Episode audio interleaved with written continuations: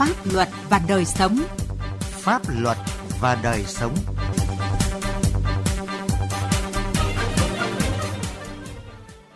Xin kính chào quý vị và các bạn. Chương trình Pháp luật và đời sống hôm nay có những nội dung sau: Hưng Yên đấu tranh ngăn chặn vi phạm pháp luật trong lứa tuổi thanh thiếu niên. Thành phố Hồ Chí Minh bảo vệ công nhân trước hiểm họa tín dụng đen. Pháp luật đồng hành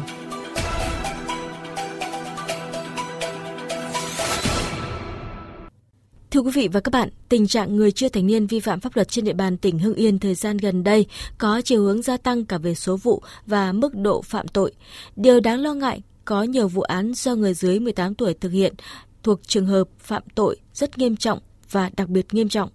Trước thực tế này, các cơ quan chức năng ở Hưng Yên đã và đang tăng cường nhiều giải pháp nhằm chủ động phòng ngừa, đấu tranh, ngăn chặn. Ghi nhận của phóng viên Quang Chính.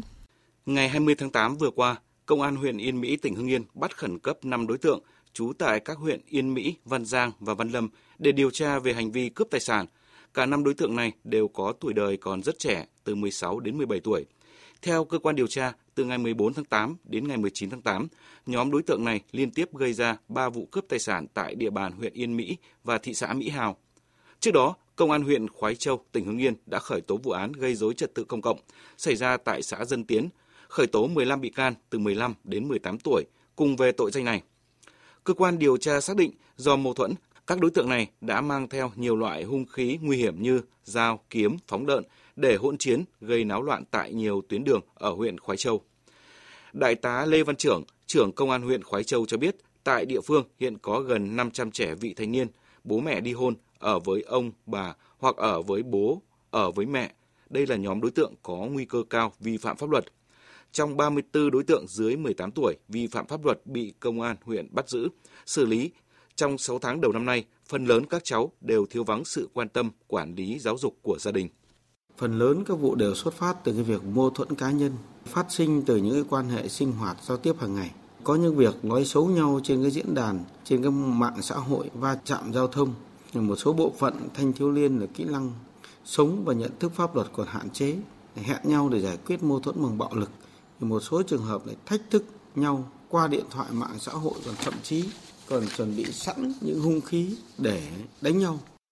6 tháng đầu năm nay, trên địa bàn tỉnh Hưng Yên xảy ra 53 vụ, 224 đối tượng là người chưa thành niên vi phạm pháp luật, tăng 16 vụ, 92 đối tượng so với cùng kỳ năm ngoái.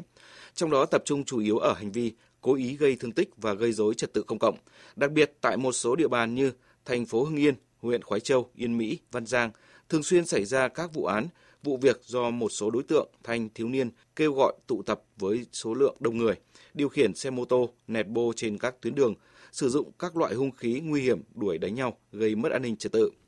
Thượng tá Cao Phú, Phó trưởng phòng Cảnh sát hình sự Công an tỉnh Hưng Yên cho biết, để đấu tranh, phòng ngừa tội phạm vi phạm pháp luật trong lứa tuổi thanh thiếu niên, Công an tỉnh Hưng Yên đã triển khai đồng bộ các biện pháp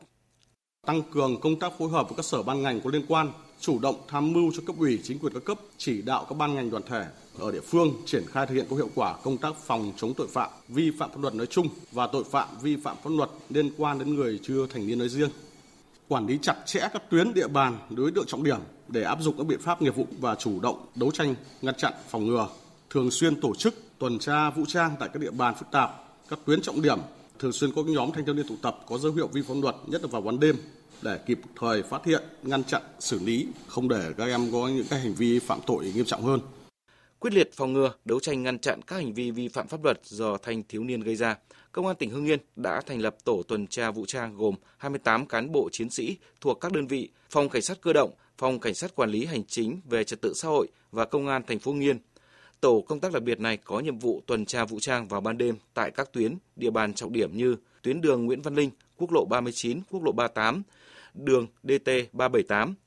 Tổ công tác tập trung xử lý các vi phạm quy định về người điều khiển, người ngồi trên xe mô tô không đội mũ bảo hiểm khi tham gia giao thông, điều khiển xe lạng lách đánh võng, trở quá số người quy định. Trung tá Trần Lâm Tùng, Phó trưởng Công an thành phố Hưng Yên cho biết, tổ công tác còn tập trung kiểm soát, xử lý các đối tượng thanh thiếu niên điều khiển phương tiện hoặc có hành vi lôi kéo người khác thực hiện hành vi lạng lách đánh võng, đua xe, cổ vũ đua xe trái phép, mang theo hung khí gây thương tích, gây dối trật tự công cộng trên các tuyến đường và các đối tượng thực hiện hành vi vi phạm pháp luật khác. Kế hoạch này của chúng tôi là xuyên suốt, không có điểm dừng, không chỉ công an thành phố mà công an phường, công an xã cũng thực hiện tuần tra kiểm soát để phòng ngừa, đảm bảo an ninh trật tự ở trên địa bàn, từng xã từng phường và các tuyến đường hiểu trên thành phố. Qua đây thì tôi cũng ờ, khuyên cáo các bậc phụ huynh tuyệt đối không giao các phương tiện khi con em mình chưa đủ điều kiện về độ tuổi để tham gia giao thông và cần quản lý chặt chẽ giáo dục đảm bảo hơn nữa để các cháu các em nó không vi phạm pháp luật trong quá trình tham gia giao thông phòng ngừa, đấu tranh ngăn chặn các hành vi vi phạm pháp luật do thanh thiếu niên gây ra. Bên cạnh sự vào cuộc quyết liệt của lực lượng công an, rất cần sự quan tâm của các cấp, các ngành và gia đình trong quản lý giáo dục con em mình, góp phần ngăn ngừa các vụ việc đáng tiếc xảy ra.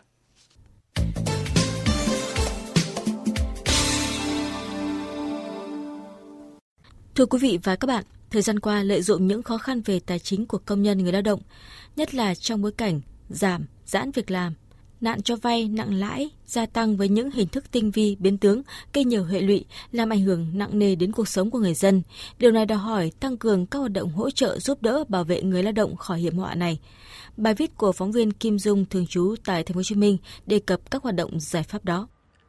Mấy năm trước, Bố của chị Nguyễn Thị Phương, công nhân trong khu công nghiệp Hiệp Phước ở huyện Nhà Bè, thành phố Hồ Chí Minh bị tai nạn giao thông, cần rất nhiều chi phí để điều trị. Do biến cố bất ngờ, gia đình xoay sở dù nguồn nhưng không được, chị đành tìm đến tín dụng đen vay nóng gần 200 triệu đồng với lãi suất 45% mỗi tháng. Sau đó lãi mẹ để lãi con, số nợ đội lên tiền tỷ, không còn khả năng trả nợ, gia đình phải bán căn nhà ở huyện Nhà Bè để trả. Vợ chồng chị Phương đưa mẹ già và con về quê sinh sống, còn hai vợ chồng thì xin vào khu lưu trú công dân ở tạm. Mặc dù bán nhà để trả nợ, nhưng vẫn không hết số nợ. Vợ chồng chị luôn sống trong cảnh lo âu, mệt mỏi, không còn tinh thần bình mẫn để làm việc. Chị Nguyễn Thị Phương nói. Người ta áp bức tinh thần, người ta đập phá. Nói chung là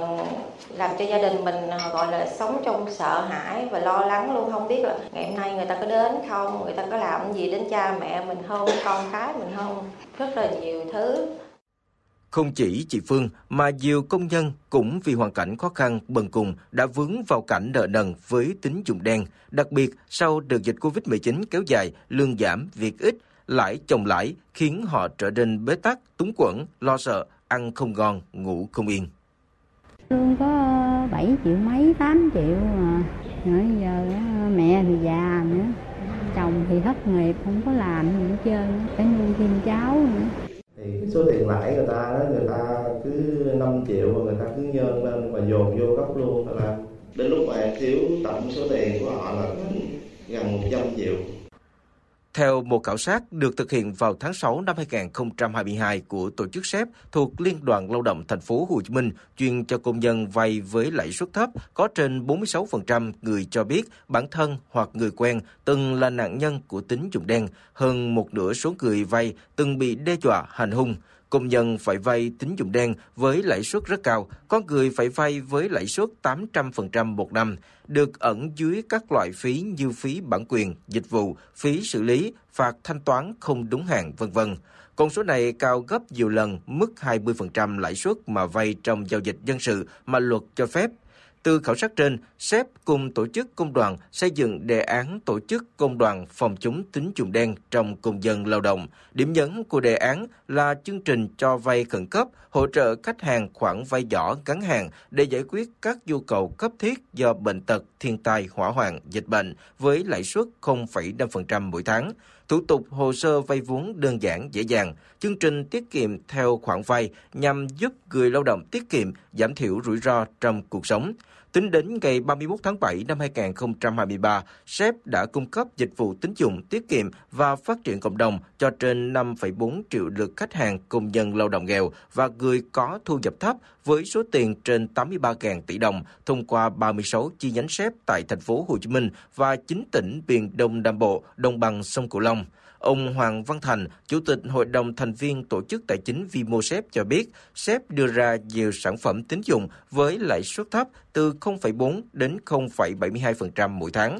và hoàn trả linh hoạt hàng tuần hoặc tháng. Khách hàng có thể vay vốn từ sếp theo hình thức tính chấp, mức vốn tối đa 50 triệu đồng, trả nợ trong thời hạn tối đa là 36 tháng. Mục tiêu của sếp cùng hệ thống công đoàn huy động thêm nguồn lực có thêm vốn để mở rộng, hỗ trợ cho nhiều công dân lao động và đoàn viên công đoàn hơn nữa. Riêng trong năm 2023, xếp dành 14,1 tỷ đồng thực hiện chương trình xếp chia sẻ yêu thương cùng công dân và người lao động phòng chống tín dụng đen nhằm góp phần cùng tổ chức công đoàn chăm lo và bảo vệ quyền lợi ích chính đáng của công dân và người lao động. Ông Hoàng Văn Thành cho biết và để hỗ trợ được cho công nhân lao động nghèo nhiều hơn thì cái công nghệ là cái yếu tố cũng rất quan trọng cũng là chìa khóa then chốt. Vì vậy mà cái ưu tiên phát triển công nghệ là một cái ưu tiên của sếp. Phát triển công nghệ cũng phải đi kèm với cải tiến thủ tục quy trình để làm sao để mà tinh giản nó gọn nhẹ nhất để người lao động nghèo với đặc thù để là tiếp cận nguồn vốn một cách nhanh nhất dễ nhất. Theo ông Trần Đoàn Trung, Phó Chủ tịch Thường trực Liên đoàn Lao động Thành phố Hồ Chí Minh, thời điểm sau Covid-19 hoặc từ cuối năm 2022, tình hình công việc đời sống công nhân gặp khó khăn, cũng là mảnh đất màu mỡ để tín dụng đen nổi lên lộng hành và biến tướng. Liên đoàn Lao động thành phố đã báo cáo với Thành ủy, Ủy ban nhân dân thành phố Hồ Chí Minh làm việc với lực lượng công an để đưa ra nhiều giải pháp ngăn ngừa các cơ quan chức năng trong đó có tổ chức đoàn chúng tôi sớm phát hiện những biểu hiện những đường dây những cách thức dùng đen đang cố gắng để tiếp cận với công nhân và từ đó chúng ta ngăn ngừa. À, cái này chúng ta đòi hỏi nó có cái sự phối hợp rất là đồng bộ. Quan trọng nhất là chúng ta phải nâng cao cái nhận thức. Tôi cũng muốn rằng là anh chị em công nhân lao động cũng phải suy nghĩ rất là nhiều. Mình không phải vì giải quyết khó khăn trước mắt để rồi xa vào những hệ lụy nó lâu dài. Thời gian qua, thành phố Hồ Chí Minh đã triển khai đồng bộ nhiều giải pháp, trong đó gần đây nhất là hoạt động như truy quét tội phạm tín dụng đen, từ việc ra soát, thu gom số điện thoại cho vay tiền nhanh ở các khu vực dân cư, Công an thành phố Hồ Chí Minh đã triệt phá nhiều vụ cho vay lãi nặng do những băng nhóm tín dụng đen thực hiện. Lực lượng công an phối hợp với các tổ chức đoàn thể đồng loạt triển khai bóc gỡ, xóa các sản phẩm quảng cáo sai quy định, quảng cáo tín dụng đen – về hoạt động hỗ trợ tín dụng, mới đây, Tổ chức Tài chính Vibosep đã ký kết phối hợp phòng chống tín dụng đen trong công dân lao động với Liên đoàn Lao động 9 tỉnh phía Nam với mục tiêu từ năm 2023 đến năm 2028 sẽ cung cấp sản phẩm tín dụng cho 1,4 triệu lượt công dân, hộ gia đình với hơn 50.000 tỷ đồng, kịp thời bổ sung nguồn vốn đáp ứng nhu cầu vay vốn của người lao động. Chương trình Pháp luật và đời sống hôm nay xin dừng tại đây. Chương trình do biên tập viên Quang Chính biên soạn. Xin chào và hẹn gặp lại quý vị trong các chương trình sau. Trẻ em là người dưới 16 tuổi. Trẻ em được nhà nước, xã hội và gia đình bảo vệ và chăm sóc. Theo quy định của luật trợ giúp pháp lý, tất cả trẻ em, bao gồm trẻ em là người dân tộc thiểu số, thuộc diện được trợ giúp pháp lý miễn phí. Vì thế, khi có vướng mắc pháp luật, trẻ em, bao gồm trẻ em là người dân tộc thiểu số, sẽ được nhà nước trợ giúp pháp lý miễn phí mà không phải trả tiền, lợi ích vật chất hoặc lợi ích khác. Trẻ em là người dân tộc thiểu số được trợ giúp pháp lý theo các hình thức sau đây. Được tổ chức thực hiện trợ giúp pháp lý, cử người tư vấn pháp luật, hướng dẫn, đưa ra ý kiến, giúp soạn thảo văn bản liên quan đến tranh chấp, khiếu nại, vướng mắc pháp luật, hướng dẫn giúp các bên hòa giải, thương lượng, thống nhất hướng giải quyết vụ việc, được tổ chức thực hiện trợ giúp pháp lý cử người tham gia tố tụng, bảo chữa, bảo vệ quyền và lợi ích hợp pháp trước các cơ quan tiến hành tố tụng, công an, viện kiểm sát, tòa án. Được tổ chức thực hiện trợ giúp pháp lý cử người đại diện ngoài tố tụng trước các cơ quan nhà nước có thẩm quyền khác để bảo vệ quyền và lợi ích hợp pháp của trẻ. Hiện nay, các tổ chức thực hiện trợ giúp pháp lý cho trẻ em nói chung và trẻ em là người dân tộc thiểu số nói riêng bao gồm 63 trung tâm trợ giúp pháp lý nhà nước trực thuộc Sở Tư pháp các tỉnh, thành phố trực thuộc Trung ương và các tổ chức tham gia trợ giúp pháp lý. Bạn có thể tìm thông tin liên hệ của các trung tâm trợ giúp pháp lý nhà nước và tổ chức tham gia trợ giúp pháp lý bằng cách truy cập danh sách tổ chức thực hiện trợ giúp pháp lý trên cổng thông tin điện tử Bộ Tư pháp, trang thông tin điện tử trợ giúp pháp lý Việt Nam, trang thông tin điện tử của Sở Tư pháp địa phương hoặc có thể gọi về Cục Trợ giúp pháp lý Bộ Tư pháp theo số điện thoại 024 62 73 96 31 để được cung cấp thông tin liên hệ.